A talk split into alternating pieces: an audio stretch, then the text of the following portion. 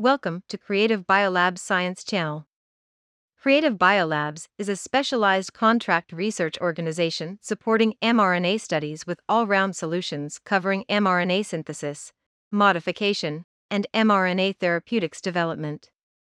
With an unwavering pursuit of innovation and lifelong learning, we keep on producing podcast series related to mRNA technology based on our knowledge and practical experience gained through years of exploration in this area.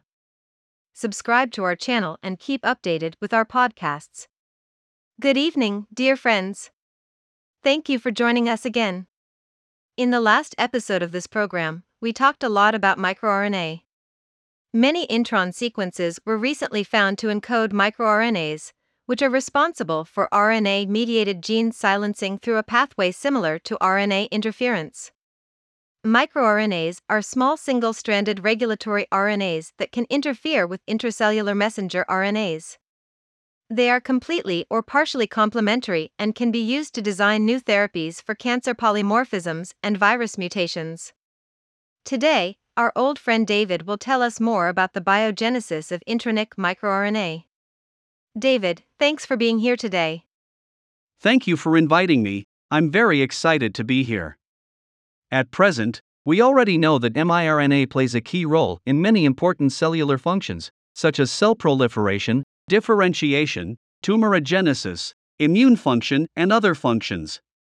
As we have discussed earlier in this program, microRNAs have been used to design new therapies for cancer and viral infection, given the abundance of microRNAs in eukaryotes.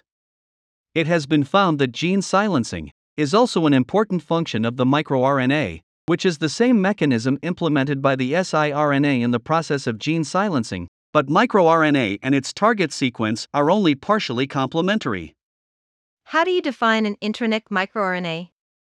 We can conclude from literature reviews that we can define intronic microRNA based on two factors. First, they must share the same promoter with their coding genes.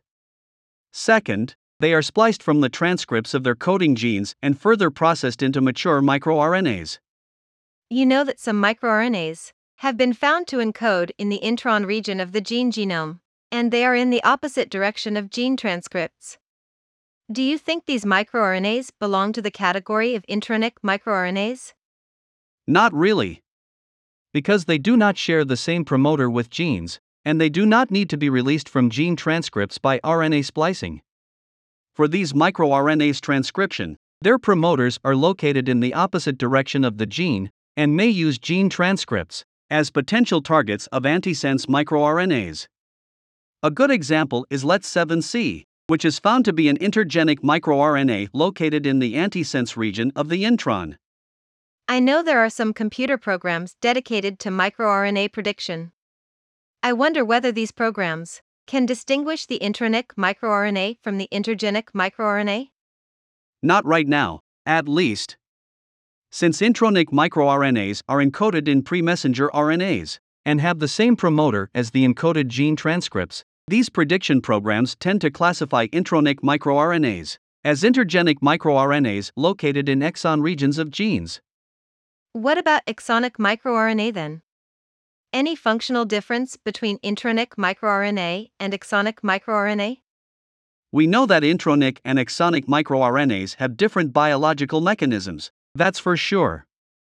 Which leads us to believe that these two types of microRNAs may play different roles as gene regulators in cell function. We are not 100% sure here.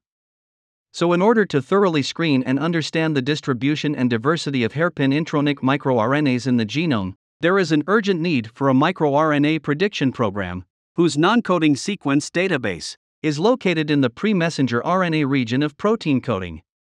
Can you tell us about the source of intronic microRNA?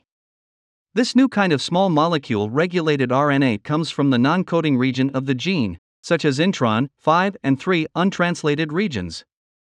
Many introns and non coding regions were found to contain extensions of trinucleotide or tetranucleotide repeats. These regions can be transcribed and processed into repeat related microRNAs. And more specifically, what are the steps of eukaryotic intronic microRNA biogenesis? Well, it can be generally divided into five steps. First of all, microRNA is produced by type 2 RNA polymerases as a part of long primary precursor microRNA, which is located in gene transcript introns or untranslated regions. Then, after the splicing of introns, the long primary precursor microRNA is cleaved by the splicing components and further processed by some type 3 RNase endonucleases to form the precursor microRNA. Moving on to the third step, the precursor microRNA is exported out of the nucleus by RAN and a receptor of exportins. RAN is a newly discovered regulatory protein of cell cycle and nuclear material transport. It is a GTPase.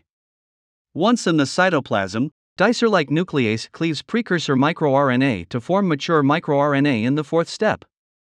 And finally, mature microRNAs are assembled into ribonuclear particles to form RNA induced silencing complexes, or RNA induced transcriptional silencing complexes to perform the RNA interference like gene silencing mechanism. Do you think the maturation of microRNA will affect RNA induced silencing complexes assembly? We don't have an answer yet.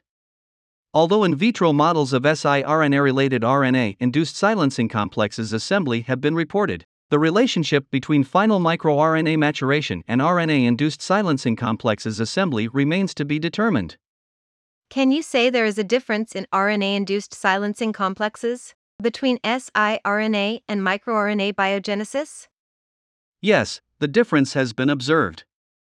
Dicer and RNA induced silencing complexes have different characteristics in the process of small interfering RNA and microRNA biogenesis and degradation. Does siRNA duplex affect the maturation of microRNA? It is hard say. Some studies in zebrafish has observed that the stem loop structure of precursors microRNAs is involved in the chain selection of mature microRNAs during RNA-induced silencing complexes assembly. These findings suggest that the double-stranded structure of small interfering RNAs may not be necessary for the assembly of microRNA-related RNA-induced silencing complexes in vivo. But the biogenesis of microRNA and siRNA seems to have some similarities. I don't know about others, for me, it is difficult to distinguish them. And the relationship between microRNA and siRNA is also confusing. Yes, it can be confusing. You are not alone here. I guess the reason is that the previously proposed microRNA mechanism is based on the siRNA model but it's necessary to distinguish the characteristics and differences of these two types of RNAs in order to understand the evolutionary and functional relationship of these gene silencing pathways. In addition, the differences may provide insight into the prevalence of native siRNAs in invertebrates, and sporadically, in mammals. And regarding the relationship between the two. On the surface, one is a non coding single stranded small RNA, which is highly conserved in evolution and regulates gene expression through translation inhibition. The other is the double stranded small molecule RNA encoding the region. Each transcript may have many siRNAs that are controlled by the target messenger RNAs after transcriptional regulation. Some studies have found that microRNAs can act as CNAs, and there may be overlap between these two pathways. This overlap also suggests that small interfering RNAs may have the same function as microRNAs. Hope that clarifies things a bit for you. Yeah, definitely. Next, we know that RNA interference is a sequence specific gene silencing phenomenon mediated by the double stranded RNA. The mechanism and function of RNA interference, which is an evolutionarily conserved RNA protein mechanism, are the same as microRNA. And we know that microRNA is an endogenous non coding RNA composed of 21 to 23 nucleotides. Intronic microRNAs are a new class of microRNAs that are processed by introns. And there is also the intergenic microRNA. How is it different from the intronic microRNA? Intronic microRNAs are different from those intergenic microRNAs because their biological genesis requires type 2 RNA polymerase and spliceosomes components. That is the end of today's discussion. Thank you, David, for sharing your insight and expertise. Thank you, everyone, for listening. We will continue our discussion in the next episode.